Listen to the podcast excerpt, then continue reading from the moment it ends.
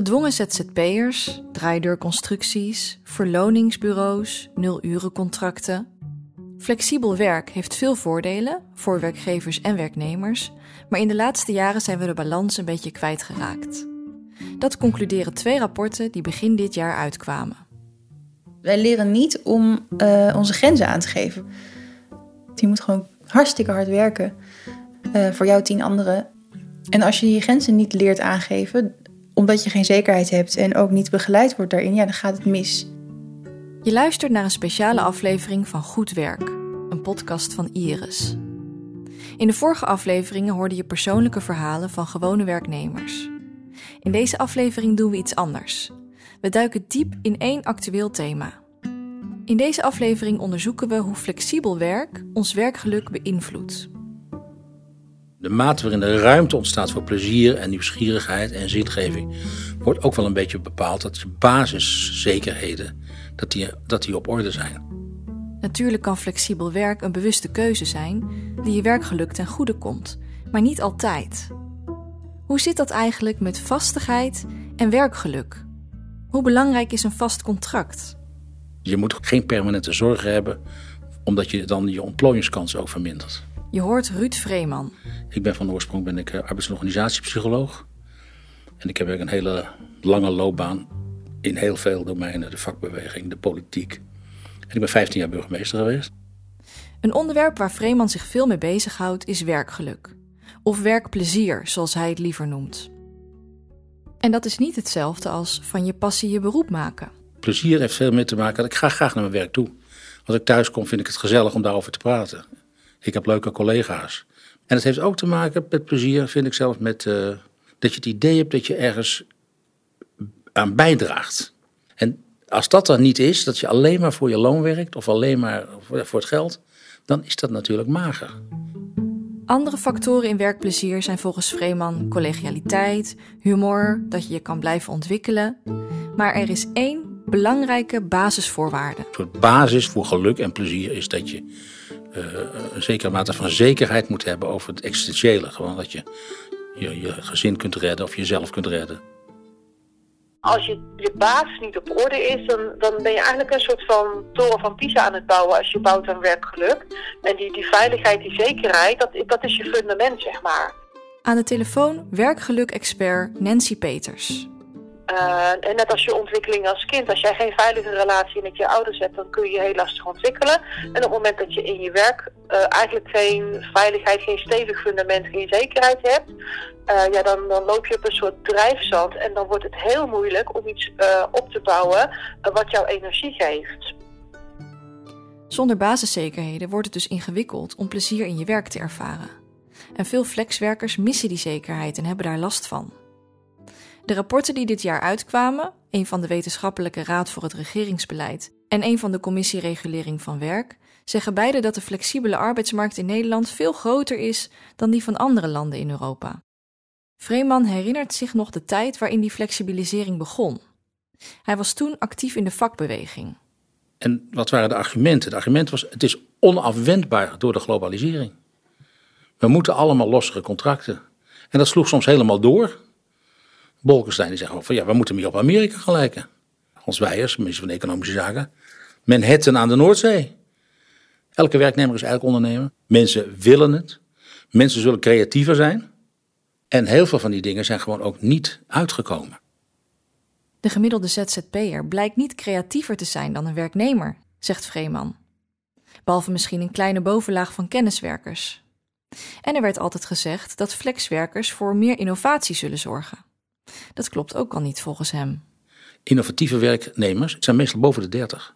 In een vast dienstverband bij een grote onderneming. Waarom doet men het dan? Waarom heeft een ziekenhuis zoveel procent flexwerkers? Of een universiteit? Of een overheidsbedrijf? Dat is, dat is niet een bedrijf wat pieken en dalen en markt. Helemaal niet. Dat is een soort ideologie geworden. Het is misschien goedkoper. Toen ik in de vakbeweging zat, was het criterium pieken en ziek. Dat was de enige rechtvaardiging voor losse arbeid.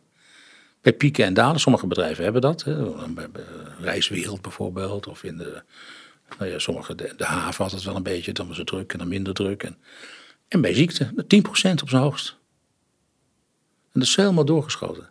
En daar is een grote groep mensen die, daar komt nu toch de vraag bij van hoe gaat het eigenlijk straks in, met mijn levensloop?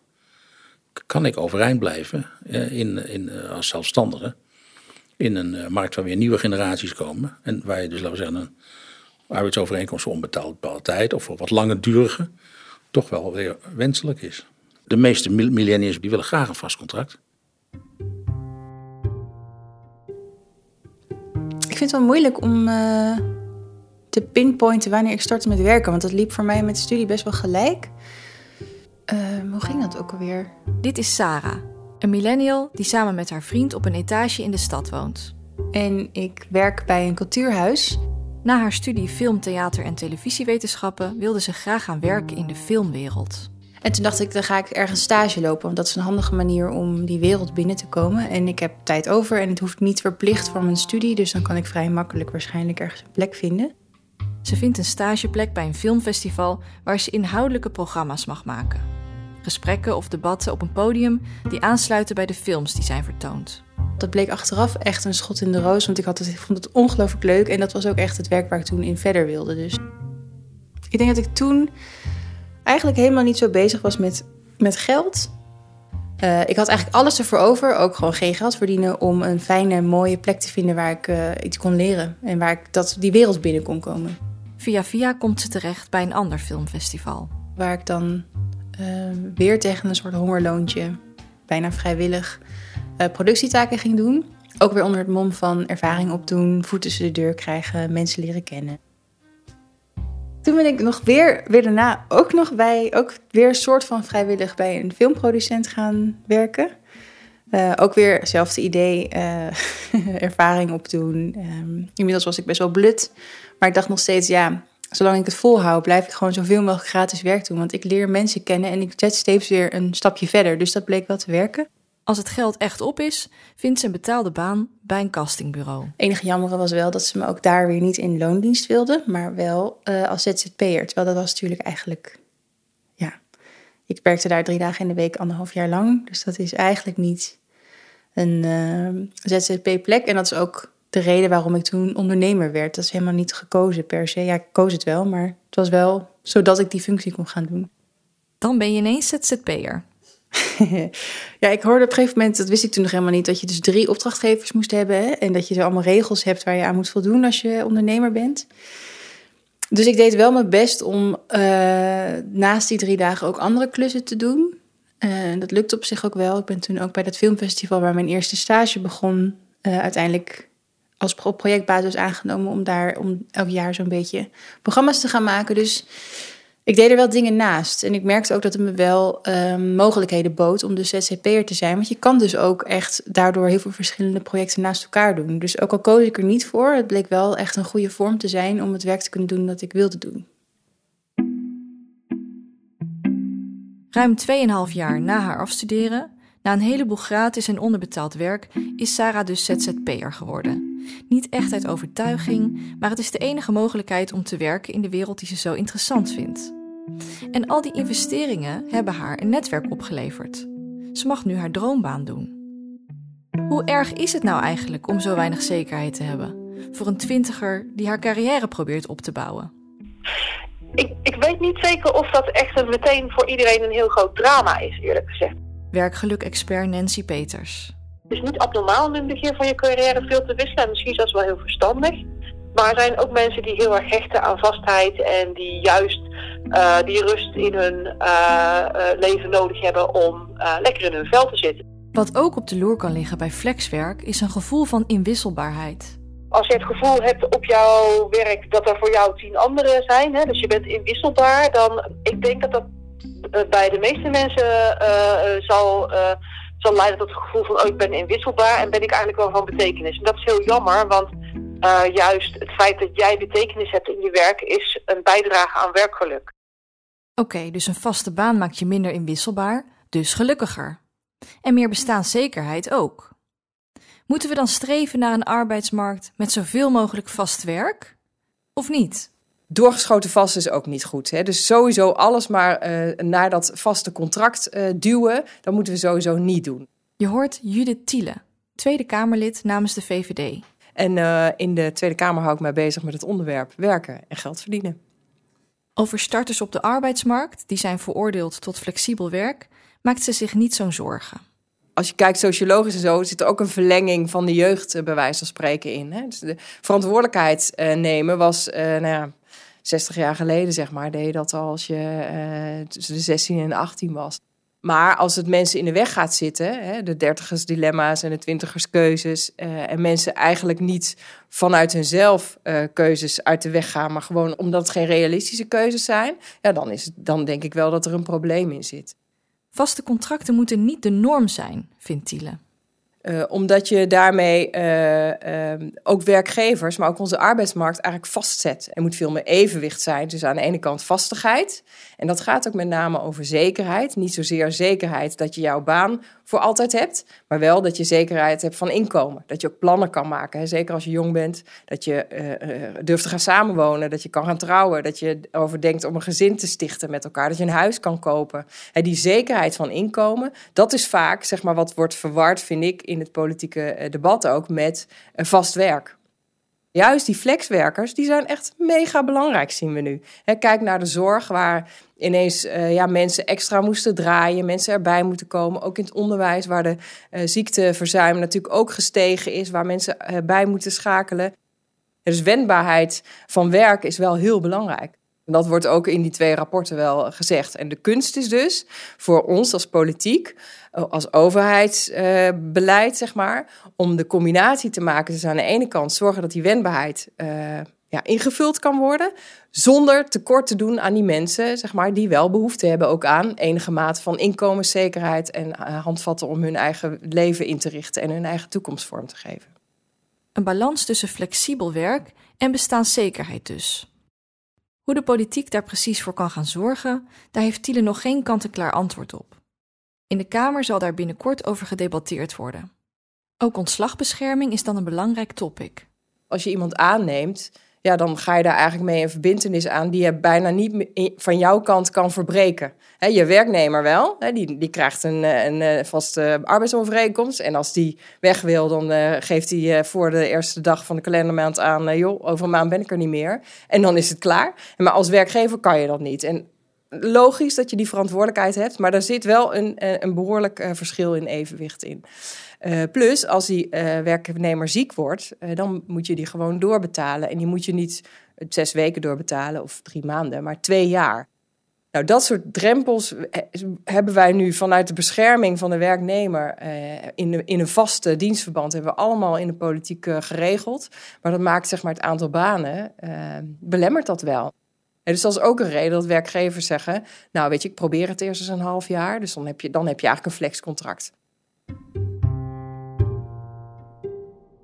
Ja, en zo'n tijdelijk contract heeft niet altijd uitzicht op een contract voor onbepaalde tijd. Voor deze aflevering heb ik een heleboel millennials gesproken die daarover kunnen meepraten. Bijvoorbeeld een communicatiemedewerker die werkt bij een universiteit. Die krijgt alleen tijdelijke contracten en ziet collega's na het maximaal toegestane aantal tijdelijke contracten weer vertrekken. Een huis kopen lukt niet, een kinderwens wordt nog even uitgesteld. Ik sprak een beleidsmedewerker die werkt voor een gemeente via een uitzendbureau, een boekverkoper met een nul-urencontract, een bouwvakker die werd ontslagen en als ZZP'er weer terug mocht komen, daarna langdurig ziek werd en moest gaan inwonen bij familie. En ook veel tevreden ZZP'ers die niet graag voor een baas zouden willen werken. Zij nemen de risico's van het ondernemen voor lief. Een overkoepelende factor: het gebrek aan zekerheid is op te brengen voor mensen met een goed vangnet. Als je partner bijvoorbeeld wel een vast contract heeft, of als je ouders een huis voor je kunnen kopen. Voor de anderen is het vaak schipperen. Een slechte situatie, zegt Ruud Vreeman, vooral omdat het volgens hem niet nodig is. Vaste contracten, vindt hij, zouden wel de norm moeten zijn. En even los van corona, want dat is heel specifiek. Hè? Maar globaal moet je zeggen dat de hoofdmoot van de werknemers die dat willen, een normale arbeidsovereenkomst voor een bepaalde tijd krijgen. En ook investeert in hun scholing en in hun gezondheid en hun vitaliteit. Dat is ook economisch sterk. De redenering van dat, dat je dus plotseling door marktontwikkeling omhoog en omlaag. Dat is voor heel veel bedrijven niet zo. Die obsessie voor het moet allemaal flexibel en los zijn. Dat is helemaal niet economisch te beargumenteren. Het enige argument voor zo'n grote flexibele schil, zegt Vreeman, is kostenbesparing. Dat verhaalt zich op de werknemer door sociale problematiek die kan ontstaan en onzekerheid. En het doet iets met de relatie tussen jou en je werkgever. Loyaliteit, commitment, betrokkenheid bij het bedrijf. Dat is natuurlijk een hele andere houding dan dat je zegt, ja, ik, ik kom even langs en als ik niet meer nodig ben, mag ik weg. Dat is een hele andere attitude vanuit een werkgever over hoe je daarover denkt. Een werkgever, een werkgever bij de tijdelijke contracten investeert hij niet in die mensen. En nu bij de corona gaan ze als eerst uit. Even terug naar Sarah. Al het onderbetaalde flexwerk had zijn vruchten afgeworpen. Ze heeft een droombaan als programmamaker bij een filmfestival. Of eigenlijk is het geen baan, want het festival geeft geen contracten. Ze doet het werk als ZZP'er. Toen ging ik voor de vijfde jaar brei ging ik voor dat filmfestival werken. En toen gaven zij aan dat dat niet meer kon, dat dat niet mocht, omdat mijn baan te veel leek, of mijn, mijn functie te veel leek op loondienst. Maar ze wilden me geen contract aanbieden, um, maar dan moest ik dus via een verloningsbedrijf bij hun in dienst. Ja, ik vond dat toen echt wel heel vervelend. Want het betekende dat ik echt heel veel geld inleverde op um, geld afdragen aan het verloningsbedrijf. Ik, vond, ik baalde daar wel echt van, ja, toen. Dat ze me wel uh, wilden, maar niet echt. Dus als ze me nou een contract hadden aangeboden, dan had ik natuurlijk vol overtuiging ja gezegd. En nu voelde het alsof ik moest onderhandelen over mijn eigen positie op de arbeidsmarkt of zo. En dat vond ik wel heel raar, ja. Ze gaat toch akkoord, want dit is tenslotte haar droomwerk. Toen ik startte met mijn stage ooit, dacht ik, nou, als ik zo uh, 40 jaar ben, dan wil ik wel um, deze baan. Had ik een bepaald soort idee in mijn hoofd. En een jaar later zat ik op die plek bij een filmfestival.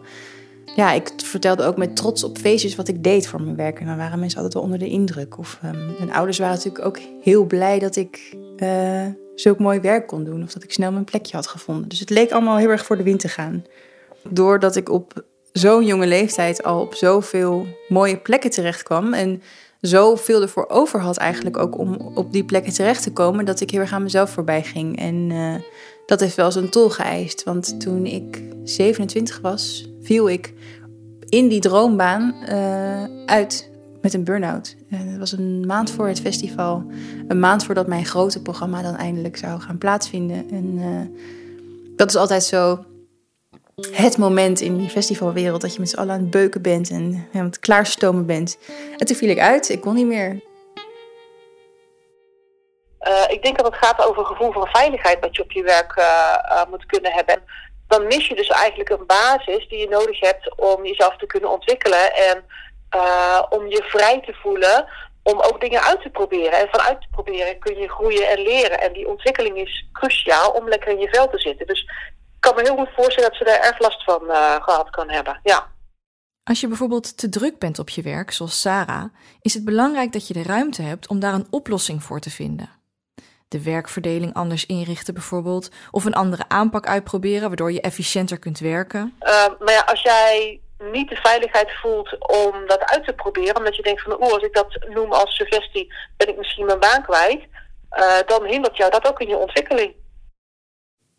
Doordat ik dus in loondienst was bij een verloningsbedrijf um, en ik ook daadwerkelijk uitviel, kreeg ik, kwam ik in de ziektewet terecht. Terwijl als ZZP'er had ik echt een heel groot probleem gehad. En nu was echt mijn redding dat ik gewoon uh, een jaar een uitkering heb gekregen. Sarah komt thuis te zitten en focust zich op haar herstel. Zodra ze er klaar voor is, zoekt ze een nieuwe werkplek waar ze kan reïntegreren. Gelukkig is ze welkom bij een filmhuis waar ze vroeger op projectbasis gewerkt heeft. Ze gaat daar een simpele bureaufunctie doen, een paar uur per week en zo rustig opbouwen. De burn-outs gaan vaak over hele persoonlijke dingen. Dus hoe je in elkaar zit, wat je persoonlijkheid is, hoe je bent opgevoed. Maar dus ook echt hoe we onze uh, arbeidsmarkt vormgeven. Wij millennials en de generaties na ons, wij leren niet om uh, onze grenzen aan te geven. We worden gewoon op vrij jonge leeftijd het diepe ingegooid. Je moet gewoon hartstikke hard werken uh, voor jou tien anderen. Um, en als je je grenzen niet leert aangeven, omdat je geen zekerheid hebt en ook niet begeleid wordt daarin, ja, dan gaat het mis. Ik denk dat dat echt een heel groot gevolg is van dat uh, losse werk dat iedereen doet. Kan ik me ieder geval goed voorstellen.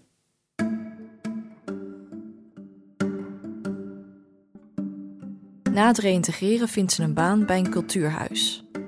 En daar krijgt ze tot haar grote verrassing een jaarcontract. Ja, daarvan dacht ik ook, zo kan het dus blijkbaar ook. Dat was echt eh, te gek natuurlijk. Zeker na de hele geschiedenis die ik net achter de rug had. Om zekerheid te hebben van gewoon drie dagen in de week, een jaar lang, ga ik dit gewoon proberen. Dat ik zeker wist dat ik als, het aan, als, ik, het, als ik niet weg zou gaan, gewoon een jaar lang een werkplek zou hebben, een inkomen zou hebben. Ja, dat is echt wat te gek. En ook nog eens een, een loon op basis van CAO. Nou, ik had bijna nooit van een CAO gehoord. dus dat klopte. Ze keken naar mijn ervaring en naar de schaal waar ik in terecht zou komen. En op basis daarvan bepaalde zij heel eerlijk eigenlijk het loon dat ik zou gaan krijgen. Dus ik hoefde ook weinig te onderhandelen. Het was gewoon duidelijk. Dat was echt uh, heerlijk. En na twee jaarcontracten? Toen heeft de directeur mij een vast contract aangeboden. Woehoe, ja. uh, ik heb als allereerste mijn uh, vrienden geappt, geloof ik. Ik denk niet dat ik mijn werk anders nu zou doen dan voorheen. Maar ik, ja, ik denk wel dat ik meer vrijheid voel nu om bijvoorbeeld ook een beetje stennis te schoppen. Niet dat ik dat wil doen, maar er staat nu niet meer zo heel veel op het spel. Um, als ik echt aan een deur wil rammelen of echt vragen wil stellen bij bepaalde dingen, dan zou ik dat altijd wel aan gedaan hebben. Maar ik voel wel nu meer zekerheid. Ze gaan me niet eruit sturen, want dat kan niet meer. Dus ik kan me wel voorstellen dat ik daar meer vrijheid in ga voelen of zo. Ja, en wat ik ook wel denk, is dat ik doordat ik een vast contract heb, ook toch wel meer ga nadenken over de toekomst en wat voor ambities ik heb in de organisatie. Omdat als je, als je steeds tijdelijke contracten hebt, dan ben je toch bezig met we maken dit jaar vol. En ik ga in dit jaar zoveel mogelijk dingen goed doen en zoveel mogelijk dingen opzetten. Maar daarna kan het ook weer voorbij zijn. En nu ik weet dat ik daar eigenlijk voor zolang als ik zou willen, in principe zou kunnen werken, ga je ook wel anders nadenken over hoe zou ik nog meer uit deze functie kunnen halen? Of hoe zou ik nog meer in deze organisatie kunnen investeren um, in de toekomst? Dus ja, dat merk ik ook wel. Dat je toch op een andere manier naar de toekomst kijkt. Het is ook wel een kwestie van waardering. Mijn werkgever of mijn opdrachtgever, die waardeert wat ik doe en die drukt dat uit. En het altijd maar daarop beknibbelen heeft ook, zoiets, heeft ook iets van uitbuiting, weet je wel. Deze, nee, het is een tijd dat iedereen zo graag werk heeft, dan kunnen we nog wel het tarief weer laten zakken. Dus eigenlijk doordat een organisatie zegt: we zien in jou een eh, goede werknemer en we willen met jou verder, dat geeft je toch wel vertrouwen en bevestiging van je doet het goed. En uh, dat, dat wat je doet gaat blijkbaar dus goed. Um, dus dat, dat geeft wel heel veel vertrouwen. Niet alleen geeft een contract met een stabiel inkomen een gevoel van waardering, het helpt je ook om je leven op te bouwen het kunnen verkrijgen van een woning, wat nu echt voor jonge mensen echt een probleem is. Woning is ook eigenlijk een, meer existentiële voorwaarde van je leven. Een plek waar je je veilig voelt en waar je onder elkaar kan zijn. Dat je toch zit te denken wel van ja, god, ik heb geen eens een goede woning. Hoe moet ik kinderen opvoeden? En straks gaat de, de school gaat geld kosten. En dat je dan toch zoekt naar een moment dat je meer zekerheid hebt, ook van je inkomen. Voor je die beslissing neemt. een vast contract, dat is voor mij echt een groot geschenk. Omdat we de huur moeten betalen. Ik heb een relatie met een acteur die heel onregelmatig inkomen heeft. Dus het is heel fijn dat er een stabiel inkomen is. Ook omdat er een kindje op komst is. Uh, ik ben zwanger, dus uh, dat maakt het ook echt een uh, heel erg fijn idee dat ik een contract heb.